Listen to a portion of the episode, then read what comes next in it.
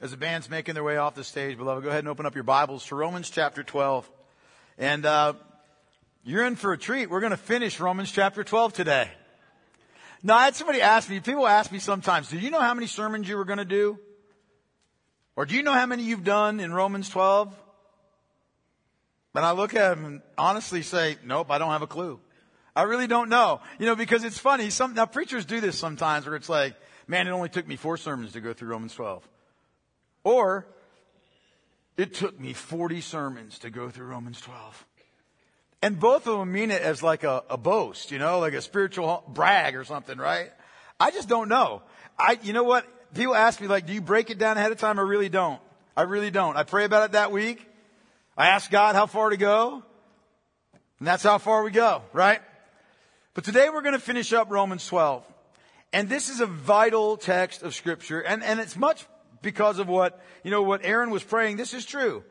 You know, unless you are redeemed by the blood of Christ, unless you are a child of the living God, then Romans chapter 12 sounds to you like a list of, you know, to-dos. It sounds like a list of, of, you know, things, you know, responsibilities that you have, and it sounds like a, a new telling of the law. It really is what it sounds like.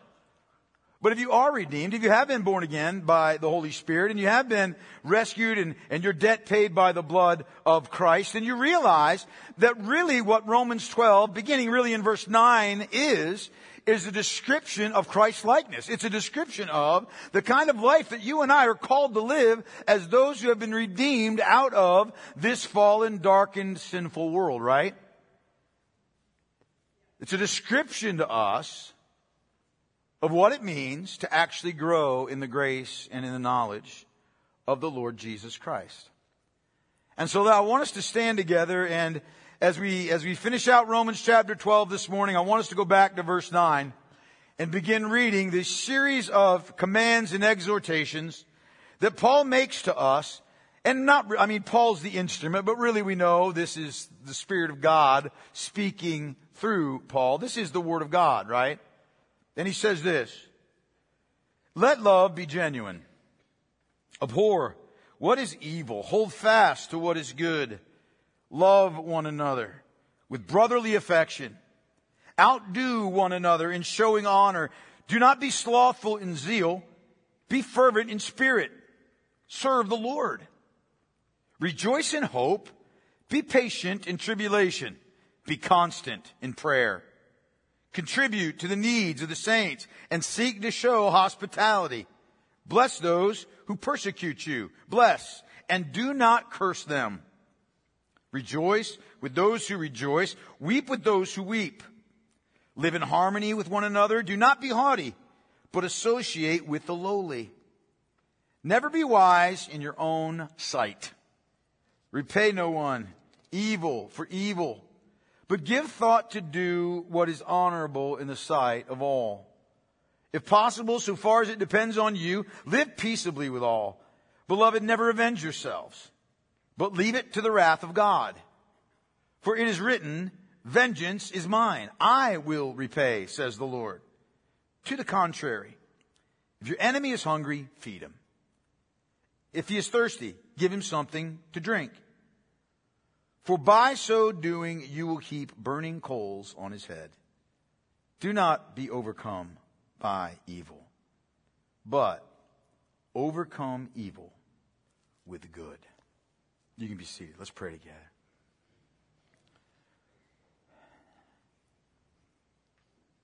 Heavenly Father, we praise you and we thank you that you have given to us your holy word. Father, it is a good gift that you have given to us. Lord, that you would reveal yourself in written word, that you would, you know, give us the ability to understand it, that Father God, you would send your Spirit to be our teacher and to testify to Christ. That Lord, we would have your word, be able to study your word, and be able to hear your word is a great gift of grace.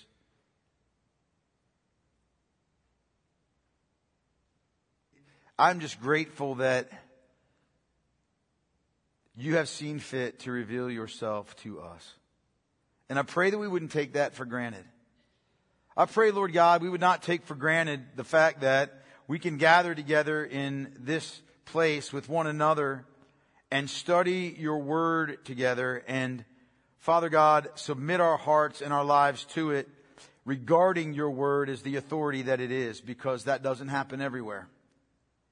And we, we are grateful, Father God, that you have given to us to hear the voice of Christ through the preaching of the word of God because that's not given to every person. And we're grateful, Father God, for the fellowship of the saints that we have here because, Father God, that's not everywhere. And so I pray that, Lord God, you would make us a grateful people a grateful people that delights to bring, you know, glory to your name and delights to please you by being obedient to your commands and your exhortations, who did, a people who delight and desire to be made more into the image of Christ, to put the old man to death and to walk in the newness of life. I pray that that would be the desire of every single person in this room today. And so, God, I know that, that your word never goes forth except that it accomplishes the purpose for which you sent it. And so I pray that your purpose this morning would be that of grace. I pray that your purpose this morning would be that of blessing and not cursing. That it would be the, the blessing of, of edification and not hardening.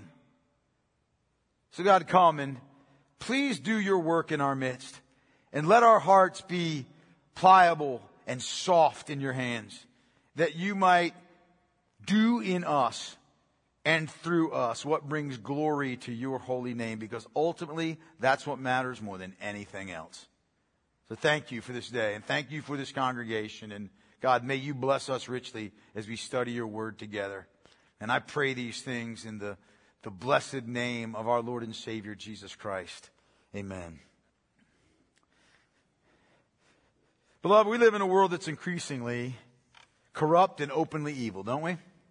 I mean, I know I'm not telling you anything when I say that to you, but we are living in a world that is more and more openly and, and just, um, unabashedly contrary to God and to His truth, where truth and morality is in constant decay. A world in which reality lots of times seems unreal, doesn't it? I mean, you just sometimes you, you look at what's going on in our world and you think, Man, this sounds like a dystopian novel. What in the world is this? It seems like a movie more than real life sometimes. And living in this world, we're faced with, you know, a, a very serious question. And that question is, as those who have been delivered from this present evil age, by the blood of Christ, as those who have been forgiven our many sins and made children of the living God by grace through faith in Christ alone, how are we to live in this world? How do we get along in this world? How do we live in this world in such a way as to bring glory to the God who has saved us? How do we walk in a way and live in a way that, that shows that we've been raised from death to walk in the newness of life. How do we walk as our Lord and Savior did? Right? And that's the question really. Those questions, that, sub, that group of questions, that's really what Paul has been answering for us throughout Romans chapter 12, through these exhortations and these commands that he's been giving to us. He's been telling us how it is we ought to live as those who have been redeemed by the blood of Christ. Now I want to take note again, and I want to point this out one more time, even as we're leaving Romans chapter 12 this morning, but, but I want you to hear me say this one more time. Paul is not, Paul is not telling us here how we ought to live in order that we might be saved. He's not saying live like this and you will be saved. That is decidedly not what he is saying. If you have read Romans 1 through 11, you know that can't be what he is saying, right? Instead, he is telling us how to live because we have been saved. How to live because we're no longer part of this world in rebellion to God. He's telling us how we live in order to imitate the character of Christ and to grow in grace in conformity to our Lord and our Savior, right? And the only way that we can even begin to fulfill these commands from the heart is by beginning where Paul began in this chapter, right? Look at it again, verses 1 and 2, where he says, I appeal to you, therefore, brothers, by the mercies of God. That is, in light of the gospel, in light of justification and sanctification and the ultimate glorification that we'll experience, in light of the fact that we're adopted and in our positions as sons and daughters of God, I appeal to you, brothers, by the mercies of God, to present your bodies as a living sacrifice, holy and acceptable to God, which is your spiritual worship. Do not be conformed to this world, but be transformed by the renewal of your mind, that by testing you may discern what is the will of God, what is good and acceptable and perfect. Right? We can't fulfill these commands apart from hearing the words of Romans chapter 12, verses 1 and 2, and responding to them positively, right? And that's certainly true of the text that we're going to look at this morning. What is the proper Christian response to evil? What is the proper Christian response to evil actions that are committed against us? What is the proper response that we're to have toward those who treat us in a wicked way? Now I want you to see what's going on. After dealing with our relationships with one another in the body of Christ, Paul is again returning to our interaction with those who are outside the church. And we know that, beloved, because of what he says here. We know that because of what he instructs us here in verses 17 through 21, because here's the deal if we were dealing with people inside the body of Christ, the proper response wouldn't be what he tells us here. The proper response, if we were dealing with our brothers and sisters in Christ, would be to bear with them and to extend forgiveness to them in Christ and then to be reconciled to one another, right? Right? But that's not what he tells us here. The focus of verses 17 through 21 is how we respond to the hostile actions of the world in which we live, to the hostility to Christ and to his people. And Paul tells us here how we are to respond in a way that pleases our Lord. Now, this is kind of a follow on, really. Introduced this concept back in verse 14, right? You remember, bless those who persecute you, bless and do not curse them. And I'll repeat what I said last time as sort of the caveat behind these commands, right? Like what he's talking about here, this text does not forbid proper self-defense, nor does it, you know, preclude the defense of your family or the protection of the innocent. He's not teaching here that you should silently endure physical or sexual abuse. He's not forbidding legal action or an appeal to proper authorities, right? Calling the police because of criminal action. What this text has to do with is our individual personal interactions with those who are the enemies of Christ. It deals with the evil and the indignity that we suffer for the sake of Christ and our allegiance to Him. The personal evil that we endure because we live in a fallen world. It's dealing with the evil that it is perpetrated against us not because we're jerks or not because we are offensive or not because we're we deserve a swift kick in the rear end. It's dealing with what we endure for the sake of Christ and how we navigate in this culture that does not esteem Christ like we do, to put it nicely. And the first thing that Paul commands us is this. Look at it. Verses 17 and 18. He tells us to seek to live peaceably with all people. We are to seek to live peaceably with all people. Now look what he says. Again, verses 17 and 18. He says, Repay no one evil for evil, but give thought to do what is honorable in the sight of all. If possible, so far as it depends on you, live peaceably with all. Now here's the deal. This is the main thesis of this, of, of, this really, this whole section. And Paul begins his exhortation here, his command, really with a command of negation. Telling us what it is that we are not to do first, okay? And the command is simple. Look at it. Repay no one evil for evil. Now, why do you suppose Paul starts right there? Why do you suppose he starts right there, beloved? You know why. He starts right there because the most natural response in the world to somebody committing evil against us is to do what? Do what? Get even, right? John F. Kennedy, that was his whole thing. Don't get mad. Get even. Right? That is the natural inclination in our hearts. It's to get even. It's to strike back. In fact, usually it's to drop the hammer. If somebody acts in a way toward me that is, that is, you know, evil and, and, and hateful and, and nasty, like isn't the first response in your heart to hit them back so hard that they don't try that ever again? Right? That's the most natural response of the human heart. It's the most natural thing to respond in kind to evil that is done to us. And nothing but the new nature, nothing but the new man in Christ can enable anyone to overcome that natural disposition. Are you with me? Beloved, we naturally want to retaliate. If you've got children, unless they're weirdly and strangely compliant, you know what I'm talking about, right? One kid hits the other, then the other one hits him back a little harder, then the other one hits the other one back a little bit harder, and then that kid raises the stakes and grabs the, you know, die cast metal dump truck and whacks the other one over the head with it, and then the next thing you know, you're going to the ER to get stitches, right? Just how it works. It's the most natural thing in the world. But here's the thing, if we're in Christ, we're no longer natural men and women, are we? Right? We're no longer natural men and women, are we?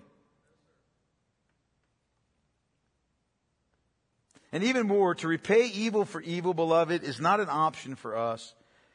Because quite frankly, what is at stake is more than just us. And that's what Paul's getting at here.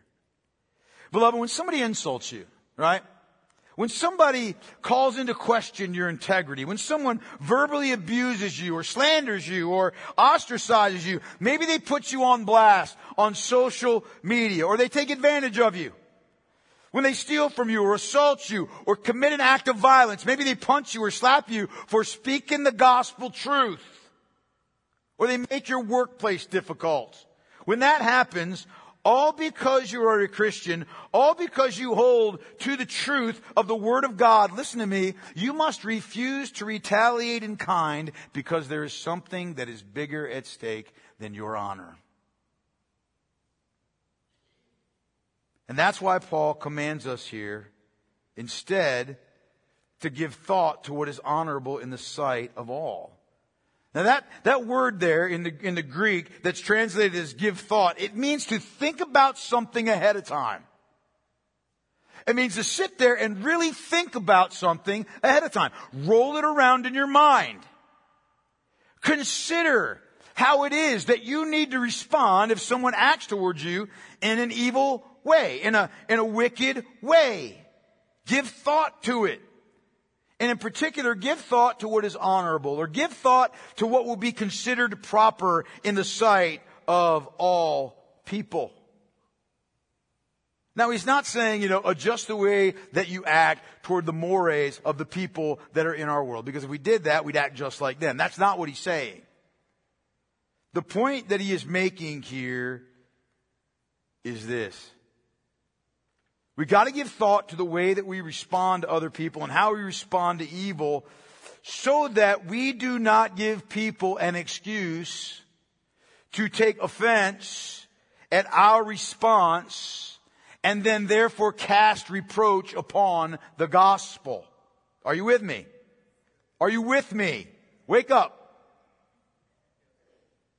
The truth is, here's the truth about fallen human beings. There is yet a vestige of God's moral law written upon their fallen hearts, right? It's twisted, but they can recognize what is right and what is good and what is virtuous, even if they themselves do not pursue those things, right? I mean, in fact, often Is this not true that often the favorite pastime of somebody who's lost is to tell a Christian how they ought to live? Isn't that true? Paul's point, beloved, is that we're to live in such a way that our response to evil is such that even our pagan society is left without an accusation against us. When evil is perpetrated against us, we must not respond in kind. We must stand fast in the strength of Christ, buck up, and refuse to return evil for evil. And we do so because we realize that as Christians, we're under scrutiny at all times, aren't we? We're under scrutiny at all times. And what's at stake is the validity of the gospel. What's at stake is the testimony of Christ. What is at stake is what we say about the gospel's power to transform a fallen man or woman and make of them a new creature, right? Right? And not just our own honor. As if our own honor is the most important thing in the world. Can I just tell you what? It's not. It might be to you, your honor, before everybody else. That might be the most important thing to you, but God doesn't care. That's not the most important thing to God. It's His honor, not yours. Now don't misunderstand what I'm saying here. I don't want us to get this wrong. It's not that, it's not that in an objective sense we can make the gospel invalid or that in an objective sense we can undermine the essential identity of Christ we can't do that, right? The gospel is objectively true whether we act like it is or not. True? Right? And Christ is objectively Lord and Savior and King whether we reflect that in our own lives or not. True? True. But we can damage, beloved, the validity of the gospel and the testimony of Christ in the eyes of fallen men and women, can't we? We sure can. How many times have you heard somebody say, and sometimes rightly so. If that's what it means to be a Christian, I don't want to be one. When they see people act in certain ways. Like if that person is a Christian, I don't want to be one. How we respond to the indignity and the evil that we face in this world says a lot about the truth of the gospel in the eyes of other people. When we act like everybody else, man, people have the right to question what difference the gospel has really made in our lives, don't they?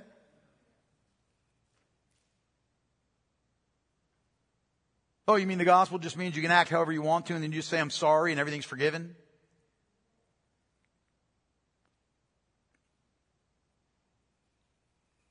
Paul's getting at is that we ought to think about our testimony to a watching world. We've got to give serious thought to what would be honoring to the Lord in whatever situation we find ourselves. What's most honoring to the Lord here? How can I handle this in a way that I find strength in Christ and I also cause other people to see the gospel at work? How do I do that? And the only way to do that is to get outside yourself and see the bigger picture, right? It's not just about you. What's at stake is the honor of Christ and the honor of God and the reputation of the church to which, by the grace of God, I now belong. People will judge the gospel. They will judge the whole of the Christian message by what they see in us. So here's how we need to think about it. And look, I'm not just preaching to you, I'm preaching at me. Here's how we need to think about it. I have to realize this that look, you know what? By God's grace, I have received eternal life. And I need, if I need to suffer indignity or disrespect or some kind of evil, so that through it I can display the honor and the majesty of Christ and the power of the gospel to change the human heart, then you know what? I need to do that. I need to do that.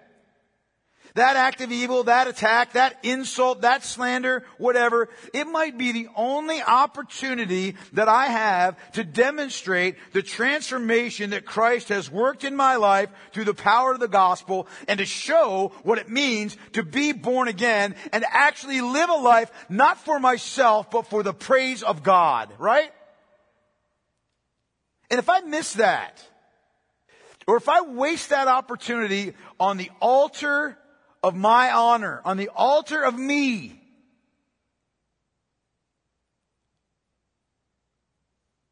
what have I done for the kingdom of God? Not a thing.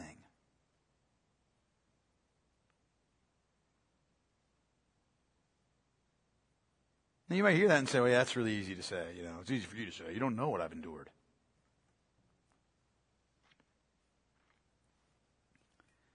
I want you to think about Paul. I'm not going to stand up here and try to compare stories with you. Let's look at Paul. Think about Paul when he was in prison for preaching the gospel. Do you remember? Well, he'd been in prison because he, he went around freely preaching the word. And he was talking about that situation when he was writing to the Philippians. And in the very first chapter of that letter, he's talking about being in prison and those being outside the prison preaching Christ. And he says this, starting verse 15. He says, Some indeed preach Christ from envy and rivalry, but others from goodwill.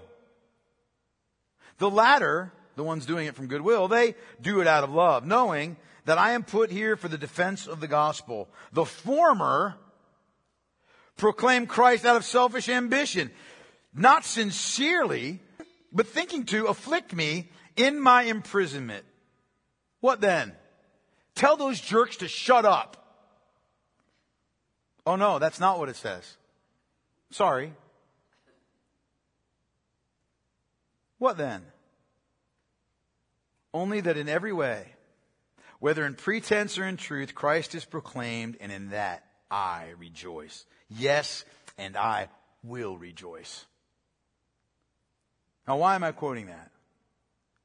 Because it gives us remarkable insight into the heart of Paul when evil was done to him.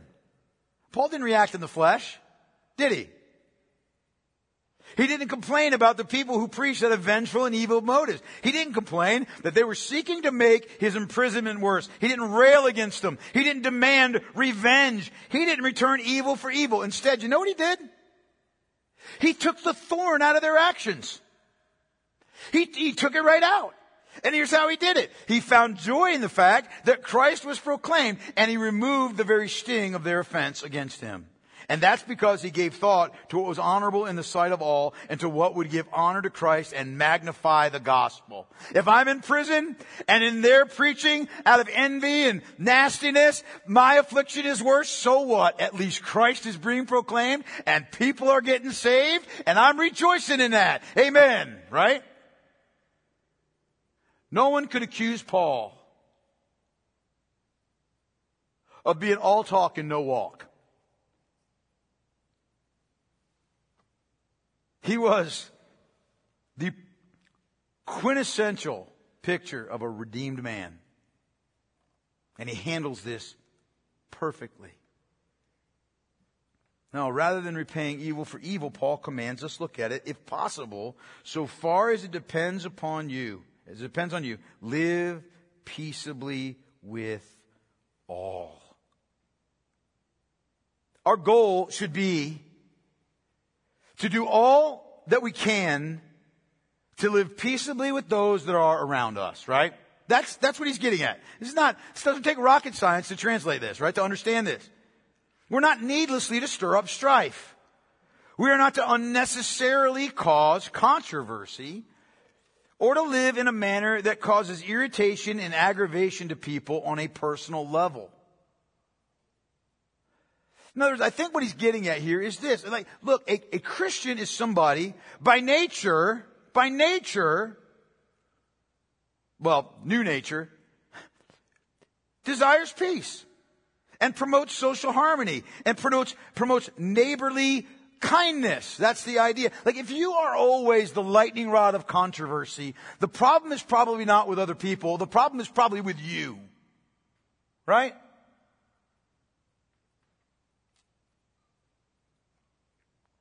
Paul's saying that's not the way you ought to be. You live peaceably with everybody as much as you can. Because one of the marks of a Christian is winsome and a friendly spirit that delights in peace and in harmony and not in argument and in division and in taking up sides. In fact, Paul kind of speaks to this in his first letter to the Thessalonians when he says, 1 Thessalonians chapter 4 verses 9 through 12, these words, he says, Now, concerning brotherly love, you have no need for anyone to write to you, for you yourselves have been taught by God to love one another. For that indeed is what you are doing to all the brothers throughout Macedonia. But we urge you, brothers, to do this more and more, and to aspire to live quietly, and to mind your own affairs and to work with your hands as we instructed you so that you may walk properly before outsiders. So that, so that your life before people who are not saved is not unnecessarily offensive. And so that you're dependent on no one. We're to seek to be peaceable, right? That's our goal. Is it always possible? No. It's not always possible. Sadly, we might want to live at peace with those who are around us, but sometimes that's not possible. And if peace requires, if to have some kind of a peace requires that we violate biblical truth or we violate biblical conviction or we violate devotion to Christ or, or, Christian principle, or if somebody says we can be at peace, here are the conditions, and the conditions are not lawful for you to accept because they don't comport with the truth and the glory of God, and we can't with a good conscience agree with them, then peace has got to be sacrificed, right? Right? If peace means complicity with sin or error, or if it encourages these, then peace can't be achieved. You understand, Paul's not calling us here to peace at the price of truth. And there are some people that are that way. Even among professing Christians that are like peace at all costs. Like Neville Chamberlain, right? In Great Britain, for you that don't know history, Neville Chamberlain was the prime minister of Great Britain when Hitler invaded Poland. And he said, Oh, uh, you know, we're just going to placate Adolf. And then he proclaimed that there was peace, peace in his time, and he was woefully ignorant. Right? There are people that are like that. But we can't sacrifice truth for a false peace. And you know what? It takes real wisdom to discern that.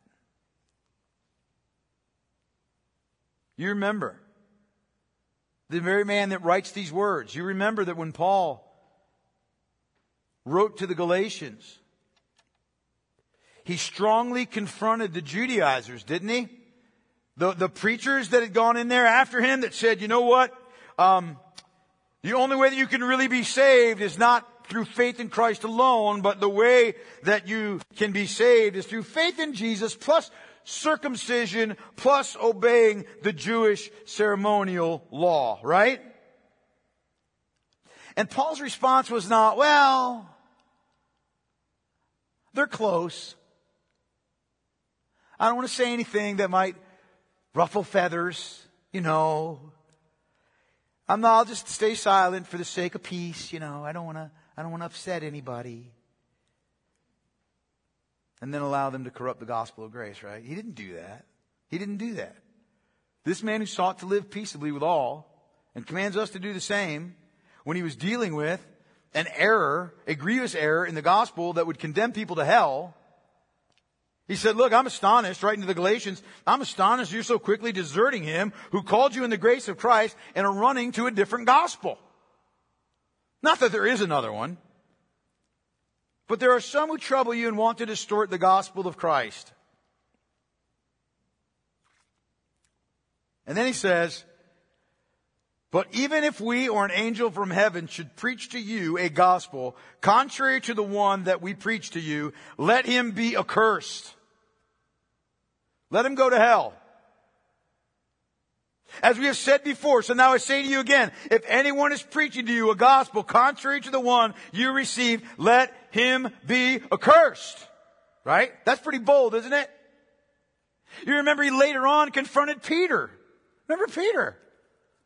Because Peter was playing the, you know, he's, Peter was falling under the Judaizers' trap. He was, he was refusing to eat with the Gentiles and acting like he was oh so Jewish back, you know, again. And Paul's like, what are you doing, clown? Well, he didn't call him clown. That would have been unkind. But he does say to him, like, what are you doing, man? You don't live like a Jew anymore and you're commanding Gentiles not to live like Jews? Like, what are you doing?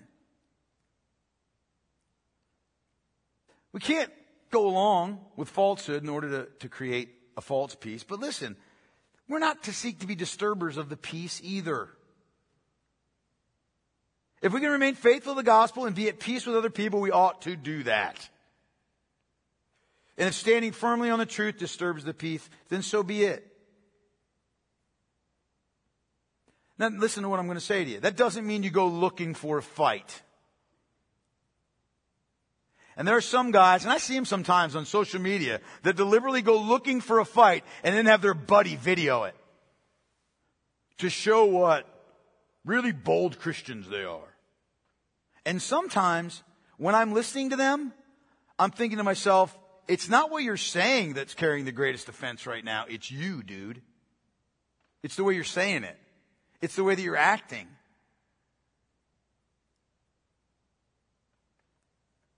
It's arrogance that's clearly coming across. We don't go looking for a fight. Yes, we must contend for the faith that was once delivered to all the saints, Jude 3. The church must be the pillar and the buttress of the truth, right? We've got to stand on the word of truth, which is offensive to fallen men. But we must never ourselves be the source of offense, right? Right? As Paul told Timothy, the Lord's servant must not be quarrelsome, but kind to everyone, able to teach, patiently enduring evil, correcting his opponents with gentleness. I just want you to hear that again. I want you to just hear that run again. The Lord's servant must not be quarrelsome, but kind to everyone. Kind to everyone. Able to teach, patiently enduring evil, correcting his opponents with gentleness. God may perhaps grant them repentance, leading to a knowledge of the truth, and they may come to their senses and escape from the snare of the devil after being captured by him to do his will. Beloved, we're to speak the truth in love with a heart that desires the good of our fellow man and, and, with a heart that desires that they experience the mercy that we've received from the hands of the Almighty God. We ought to be winsome and gracious and, and even as the Jewish remnant were when they were in exile in Babylon, God commanded them through Jeremiah, seek the welfare of the city where I've sent you into exile and pray to the Lord on its behalf, for in its welfare you will find your welfare. As far as it depends on you, as far as it depends on me. Live peaceably with all men. Don't be the cause of conflict. If peace can't be had with some people, as invariably will be the case, the responsibility for discord, the responsibility for the fracture must not be traceable to our failure to do all in our part that's in keeping with holiness and truth and love. Don't let it be our fault. Some people will be, just refuse to be at peace with us because they're mad at God and we represent God. So be it. But the idea is that we ought to strive to, to live in such a way that no one can make an honest accusation against us. Live in such a way that if there's a breakdown in peace, it's not your fault. And if somebody wants to say it's your fault, they'll have to lie in order to say it. That's the idea, right?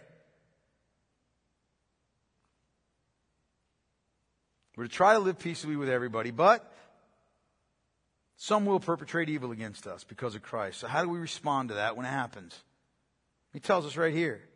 Verse, verses, verse 19 and 20. Just look at verse 19 first. This is what he says. Beloved, never avenge yourselves. He already said repay no one evil for evil. He feels the need to, to repeat himself. Beloved, never avenge yourselves, but leave it to the wrath of God. For it is written, vengeance is mine, I will repay, says the Lord. And notice what Paul does here, right? He throws that word beloved in. beloved. Why is he doing that? Well, he's doing it for much the same reason that I do it when I call you beloved. First, it's making a connection between God's love for you and the commands that he gives to you, right? Second, you know, it, it, it's a reminder that when I'm preaching to you, I have your best interests at heart. I'm not preaching to you as someone whom I hate. I'm preaching to you as someone whom I love, right? So my desire is good for you. And he just says, look, man, when somebody acts in evil towards you, don't seek revenge. Don't retaliate. And don't take justice into your own hands. Don't lash out. Don't respond in kind. Instead, leave it to God's wrath. Give place to God's wrath. Trust God to deal with it. That's what he's saying. Trust God to deal with the evil that's perpetrated against you in a manner that is perfect, because he will. Because he alone can. Look, vengeance doesn't belong to us. We're not the judge. We're not the judge. It belongs to God alone. Paul actually is quoting here from Deuteronomy chapter 32 and verse 35, which reads like this, Vengeance is mine and recompense. For the time when their foot shall slip, for the day of their calamity is at hand. And their doom comes swiftly. He's talking about the enemies of God. God will judge his enemies and the enemies of his people, and he'll do it with a perfect thoroughness. And so it's not our place to usurp God's place. It's not our place to, to, to edge God out of the throne so we can make sure things are dealt with properly. So we can make sure we approve of the ways, way things get handled. Now don't misunderstand me. It's not that we're not to be concerned about judgment or, or about justice. Okay, some people will say that, like, what you're saying is you should never be worried about justice. No, that's not what I'm saying. And no Christian in his right mind is unconcerned about justice. In fact, that's not even the point. The point is, is that only God can discharge true justice. And here's why. We are sinful, right? And God alone is perfectly just. We are biased, aren't we? And we are incapable of arriving at a full and a true judgment, a righteous judgment. But God alone is unbiased. He alone can judge not just the actions, but the motives, right?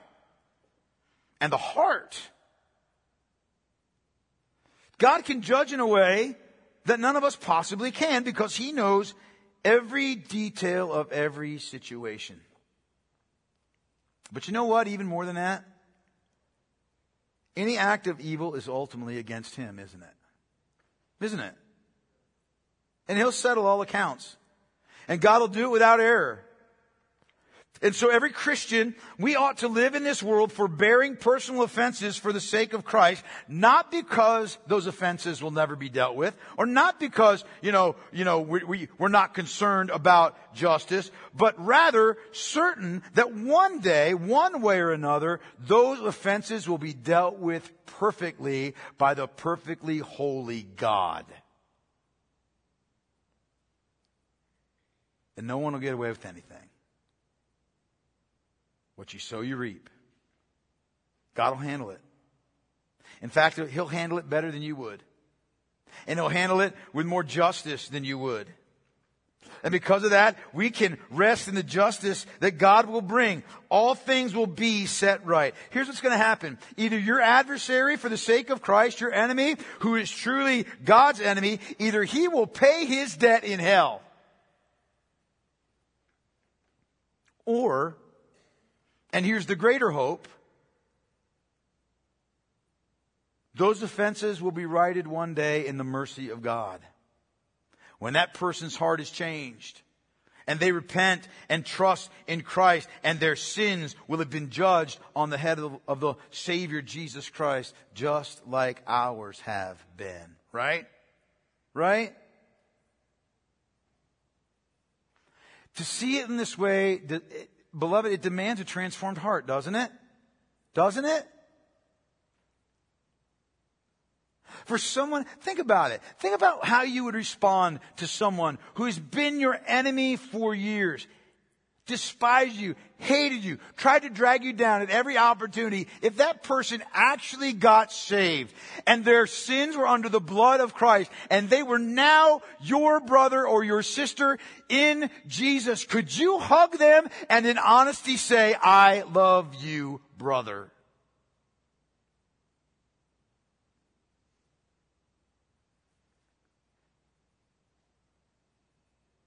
It takes a regenerate heart to do that, doesn't it? Doesn't it? Beloved, we must give place to God's wrath and to his vengeance. Then here's why that's so important. I want you to hear me when I say this. Okay? It's not just that if you react to evil with evil, you're a sorry excuse for a Christian. That is true, but that's not all of it. And the issue isn't so much like, you know, I'm just going to, you know, grit my teeth and, you know, endure this because maybe God will, you know, get them. That's the exact opposite of this heart. We got to give place to God's wrath and to his vengeance because of this reason. Beloved, the very core of ungodliness and unrighteousness, is it not the very core of ungodliness and unrighteousness to presume to take the place of God? Isn't it?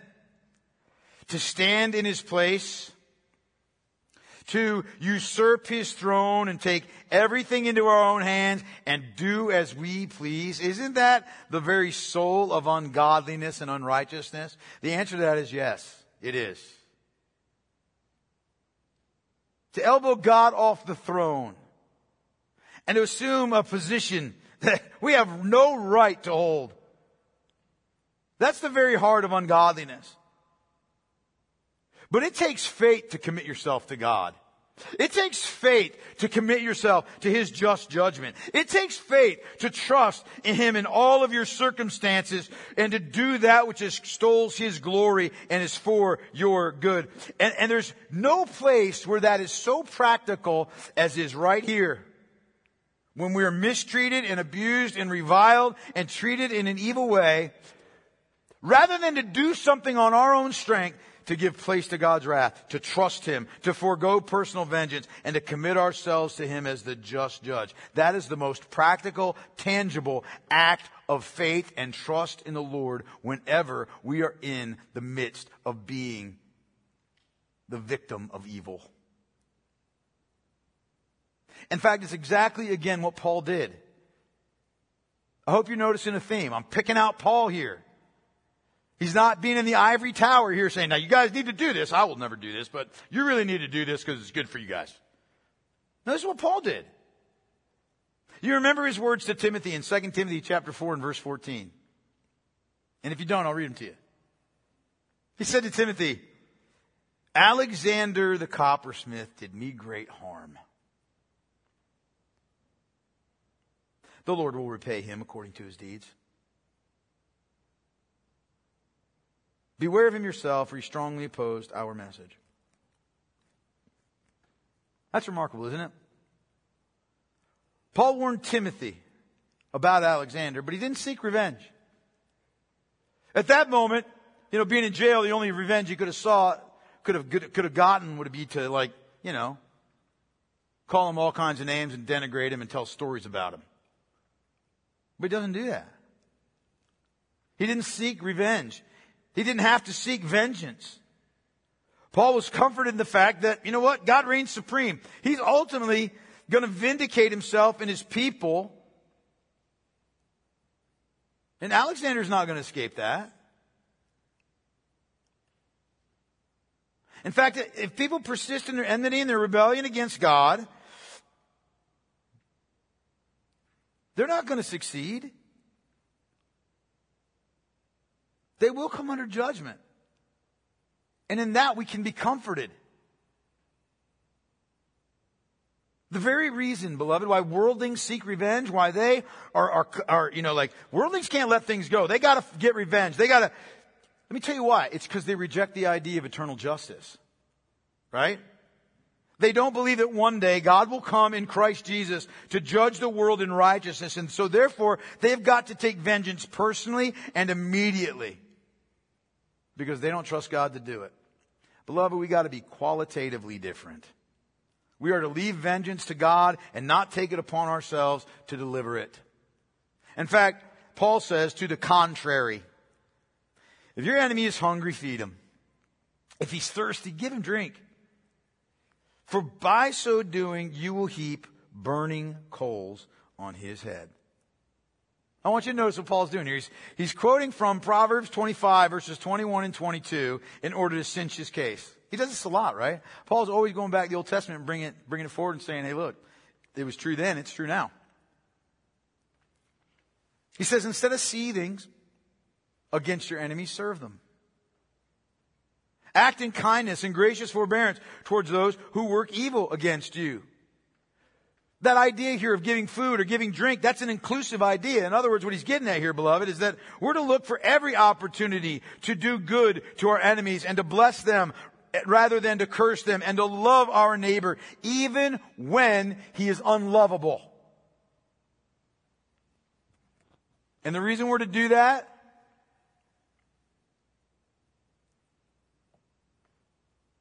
is because that's how God treated us.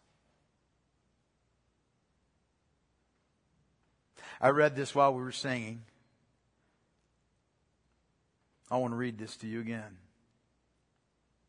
For while we were still weak, at the right time Christ died for the ungodly.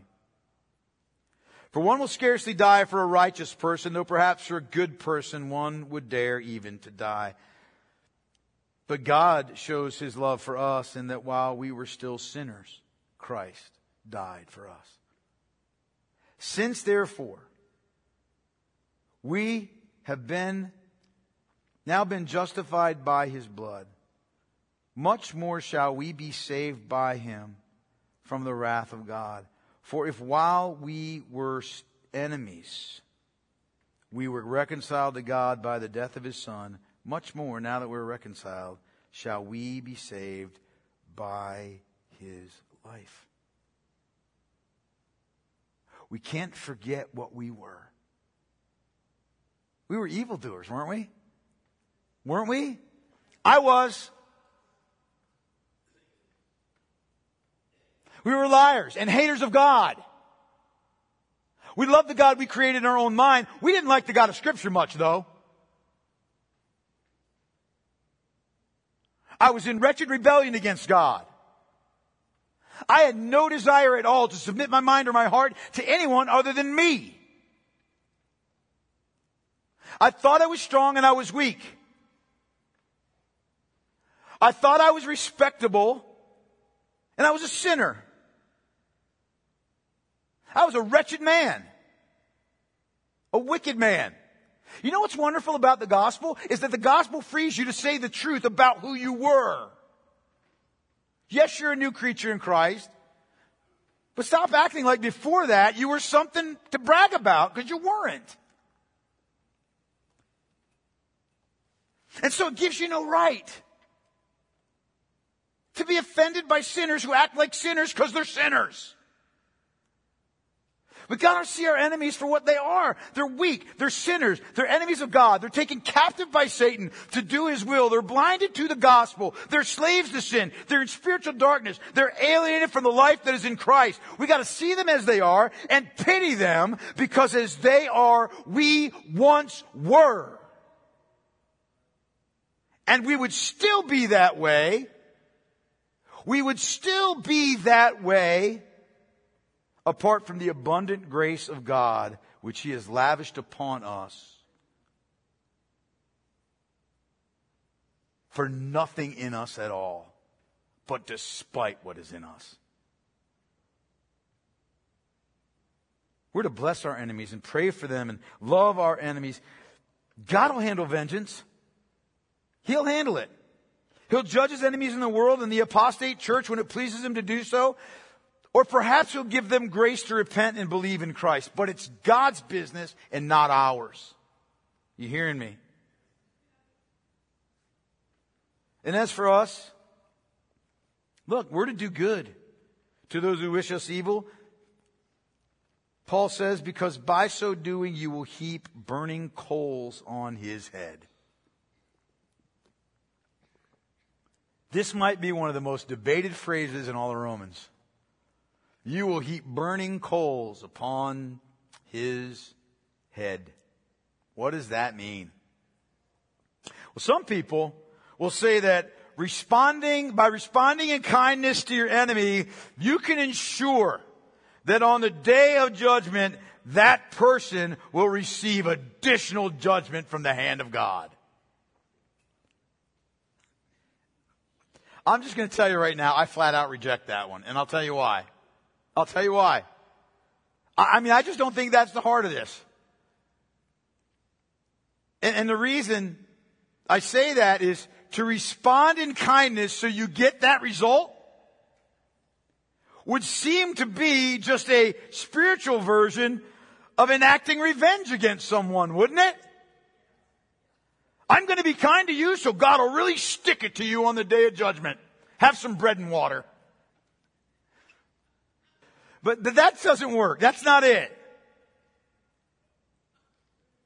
Some people will say, well, what it'll do is, is it will cause your enemy to be ashamed of himself, to be publicly shamed.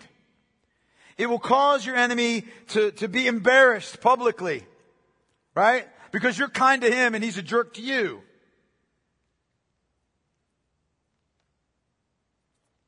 That might be true. But is that the real goal? Again, I think that the goal is nobler than that. I believe what Paul is getting at here is that doing good to your enemy is the best means of subduing him or winning him over to the gospel that in treating your enemy with kindness, he will be shocked and he will be driven to consider what he's done to you that he, he might feel contrition and godly sorrow, that he might be confronted by this practical expression of God's love and grace through you, and that it might lead him to consider the gospel and in humility and in brokenness and in embarrassment and shame, he might come to Christ through repentance and receive salvation. In fact, John Stott says our personal responsibility is to love and serve our enemy and genuinely to seek his highest good. The coals of this fire, the coals of, of fire may heap that, that they may heap upon him are intended to heal, not hurt, to win, not alienate. In fact, to shame him into repentance. I think that's the greatest goal, beloved. Not just trying to ensure that God really sticks it to them on the day of judgment. Now there is, of course, truth in all of those interpretations. If we respond to kindness to people that persecute us and they don't repent, yes, there will be additional judgment for them on the day of judgment. Or they will be ashamed and embarrassed, perhaps, you know, in, in, in society by their actions. But what great comfort is in that? Not much. Our goal in being kind when someone mistreats us and being gracious when someone does evil to us is to be the instrument by which God might bring them to salvation. That's the greatest good. That's the greatest good.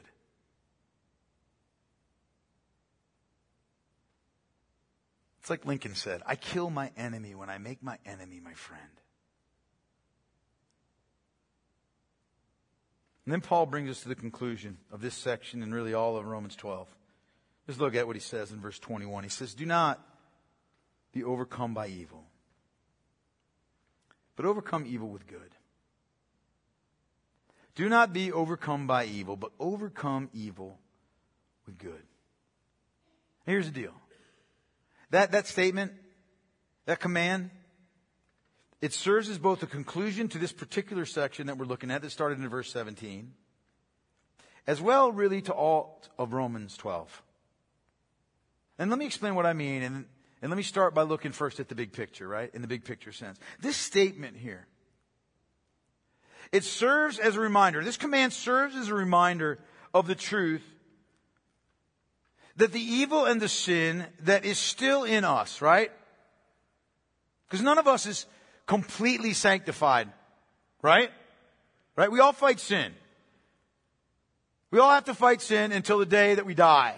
None of us is thoroughly sanctified yet. To be thoroughly sanctified is to be glorified and none of you are shining like the resurrected Christ right now. So I feel like I'm on safe ground to say, right? None of us is fully sanctified. But the only way that we can overcome the evil and the sin that still is in us is by positive good. By positive good. The positive good of these commands carried out in our lives by the power of the Holy Spirit who is God in us. Right? Like the idea and the argument that I don't have the strength to do this is invalid. Yes, you do. The Holy Spirit dwells in you. He is God in you. He is the indwelling comforter and sanctifier of your soul. You have all the strength you need living in you in the person of the third member of the Trinity, the Holy Spirit. Right? The unbeliever has no control over evil. All he can do is be overcome by it. But we can overcome evil by doing good. And the way that we do that is by doing the will of God, right?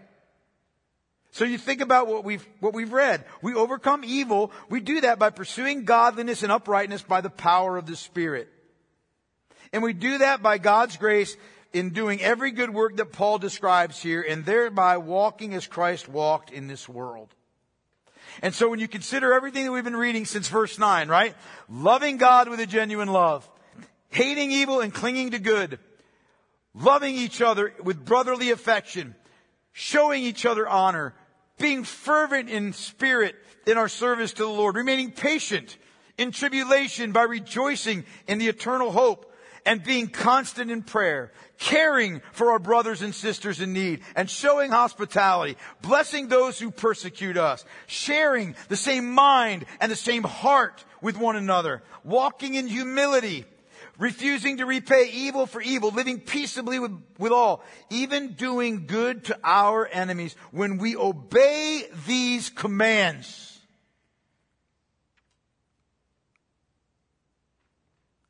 we overcome evil with positive good.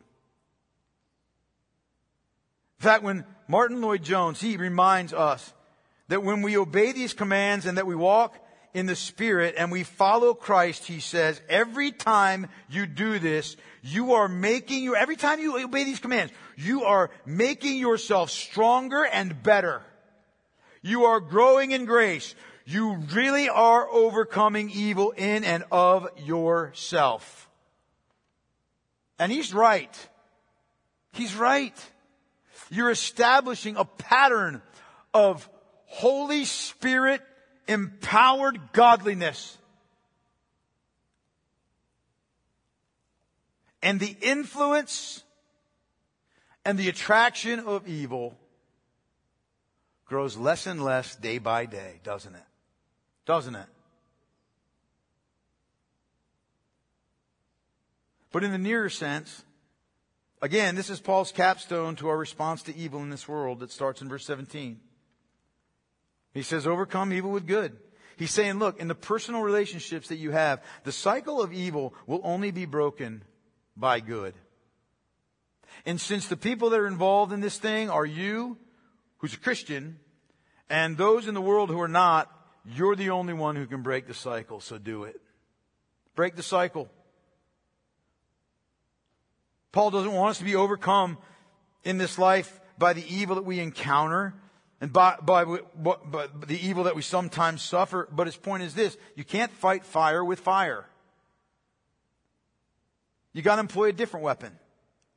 You got to employ an otherworldly one. And the key to overcoming evil is positive good. It might not always seem that way in the moment.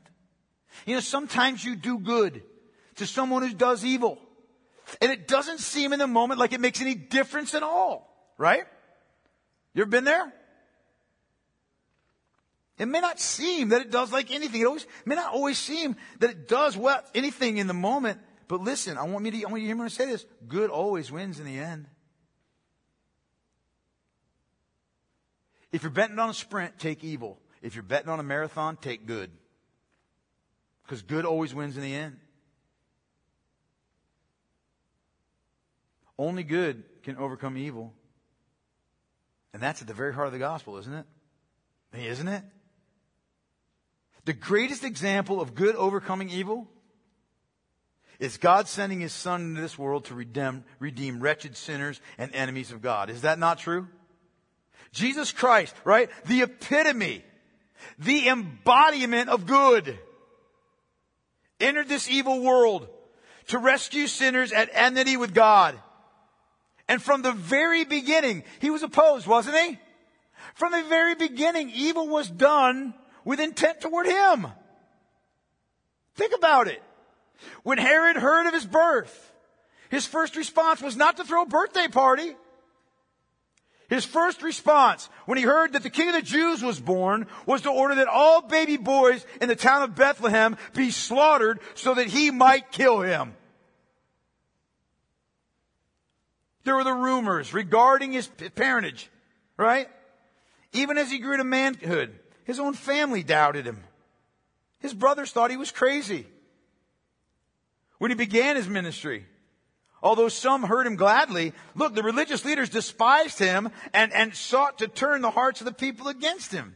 Didn't they? They saw him as a threat to their religion. As a threat to their power, as a threat to their self-declared righteousness. So they asked him gotcha questions. They weren't interested in the truth, they were just interested in catching him. They wanted to trip him, trip him up. And every time he made them look foolish. Not by setting out to make them look like fools, but by speaking the truth and re- revealing their foolish hearts. Filled with hatred and jealousy, they schemed and plotted to put him to death. Even one of his own disciples betrayed him into evil hands and did so by kissing him. That's evil. He allowed himself to be arrested on trumped up charges to be convicted of crimes he didn't commit and to be sentenced to death. And they beat him and they tore his beard and they spit on the Lord of glory and they whipped him and they ultimately crucified him. And yet as he hung on the cross, his first words were a prayer for his tormentors. Father, forgive them for they do not know what they do. Everything that they did was evil. Everything. And it seemed as, as if evil overcame good incarnate, but it didn't. Evil did not triumph. Evil was conquered by good. How? On the cross, the Lord Jesus Christ endured the death that we deserve. On the cross, he, he endured a criminal's death, but more importantly, he suffered the wrath of God against his people, against us and the penalty and the power of sin and evil were extinguished on the cross as Jesus Christ poured out his blood and endured the wrath of God in the sinner's place so that wretched people like you and me could receive the forgiveness of our sins and righteousness with God. That's a good thing. Christ suffered once for sin, the righteous for the unrighteous, so that he might bring us to God. He died. He was buried. You know what? He rose on the third day. And it's to demonstrate that his sacrifice was sufficient to defeat evil to defeat sin and the wages of sin, which is death. That's a good thing. He arose unconquerable, incorruptible, and he sits at the right hand of God, and he will come to judge the living and the dead to complete the salvation of his people and to eternally judge his enemies. That's a good thing. And in the meantime, praise God, in the meantime, the Lord Jesus Christ has sent the Holy Spirit into this world to testify of Him and to regenerate spiritually dead sinners and to bring them to faith in Christ and to enable us to walk in the newness of life and to sanctify us and to make us who were once those who disregarded and hated God to live lives that desire to be pleasing to Him, lives lived out of gratitude and love for the God who loved us first. That is good, right? Only good. only infinite good can overcome evil. And the Lord Jesus Christ is infinite good incarnate. Beloved, He's our Savior. He's our Lord. And He's our example to do even as He did. So overcome evil with good. Let's pray. Father, I am in awe of you. I'm in awe of your great wisdom that surpasses the wisest of men. I'm in, I'm in awe of your promises and your truth. I'm in, I'm just amazed, Father, at, at just your character and the greatness of who you are.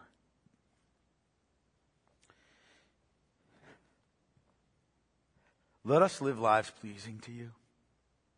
Father, please lead us to live lives that are pleasing to you. Please lead us, Lord God, to, to walk in godly obedience to the commands that you have given to us, not out of fear, improper fear, not, Lord, out of some misguided and misdirected attempt to make ourselves acceptable in your sight. We can't do that. But move us, Lord, to really and truly live in obedience to these commands that we have been studying now for quite some time in Romans 12. That we would live in obedience to these commands because we have been saved and because it is right and it is good and because it brings glory to your holy name. And there are some commands here, Lord, that are easier for us than others.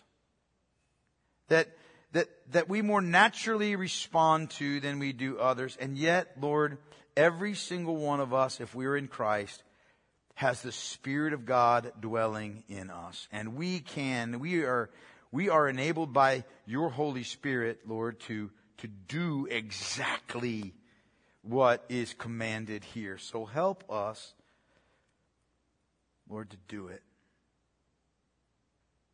Lord Jesus, we praise you that in your infinite goodness you overcame our evil. That in your infinite goodness, Lord, you provided a righteousness for us that, that we couldn't earn. That in your infinite goodness, you were willing to bear as the innocent Lamb of God our sins upon yourself and suffer our condemnation so that we could be forgiven. That you lead us as a good shepherd. And that you lead us in the way that we should go. Thank you for your faithfulness. Thank you for your goodness. Holy Spirit, I bless you and I pray that you will move right now. Move right now in our midst to turn our hearts to the truth and to the Lord God. Let not one of us in this room be unmoved by what we've heard, I pray in Jesus' name. Amen.